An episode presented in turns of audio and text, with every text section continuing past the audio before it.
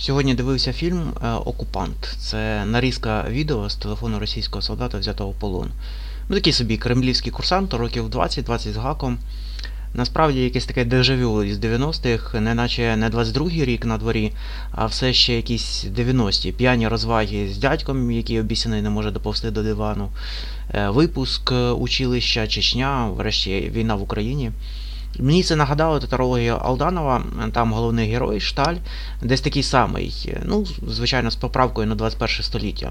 І в фіналі він бере участь у вбивстві царя, але в якийсь момент він пробує розібратися в собі, наприклад, навіщо йому ця змова проти царя, чого він власне прагне. І раптом він розуміє, що насправді йому все рівно, його просто несе по життю.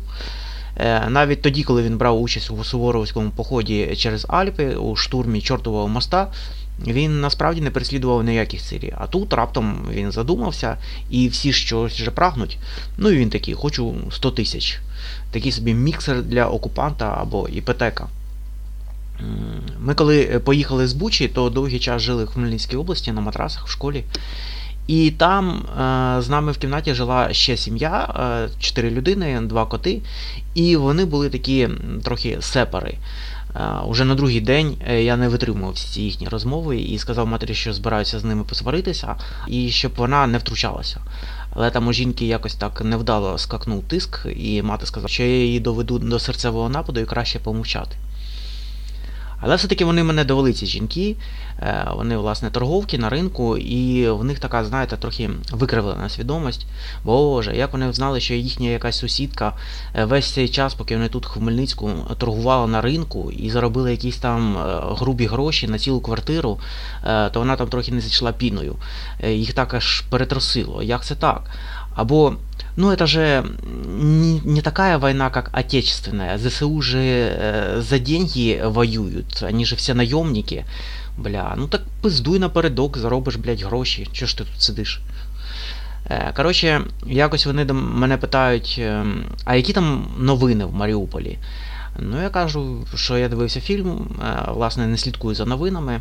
Та кажу, у них там бучу звільнили, і вони вже за новинами не слідкують. Це ми не знаємо, що у нас там в Сєвєродонецьку, а у них там уже русські вийшли, благодаритель, мол, русських солдат.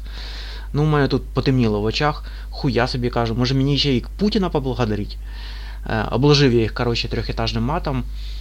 У неї і давлення, і серце, і дві ночі вона потім ще й не спала. Хлопнув дверима, і мати побігла за мною, мол, Сережа, это вы не так поняли, ми ж їх теж ненавидим, это она не то имела в виду. Та кажу, все я прекрасно зрозумів, що ви там мали в виду, блін. Що нам є куди вертатися, а у вас ще там не, а у вас нема, і що там все невідомо, і що, не дай Боже, захоплять цей ваш Севердонецьк, і вам не буде де тут жити, то ви ж, певно, вернетесь в цей Сєвєродонецьк і, певно, будете благодарити тих русських солдат на КПП, що пропустять вас до вашої квартири. Але бачу, все рівно до неї щось якось не доходить.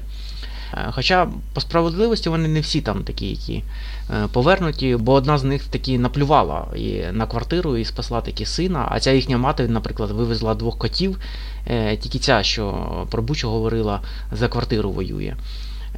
Ось це насправді різниця між нами. Орки воюють за міксер, за квартиру. І як бачите, це така довга традиція. Шталь у Алданова вбиває царя за 100 тисяч.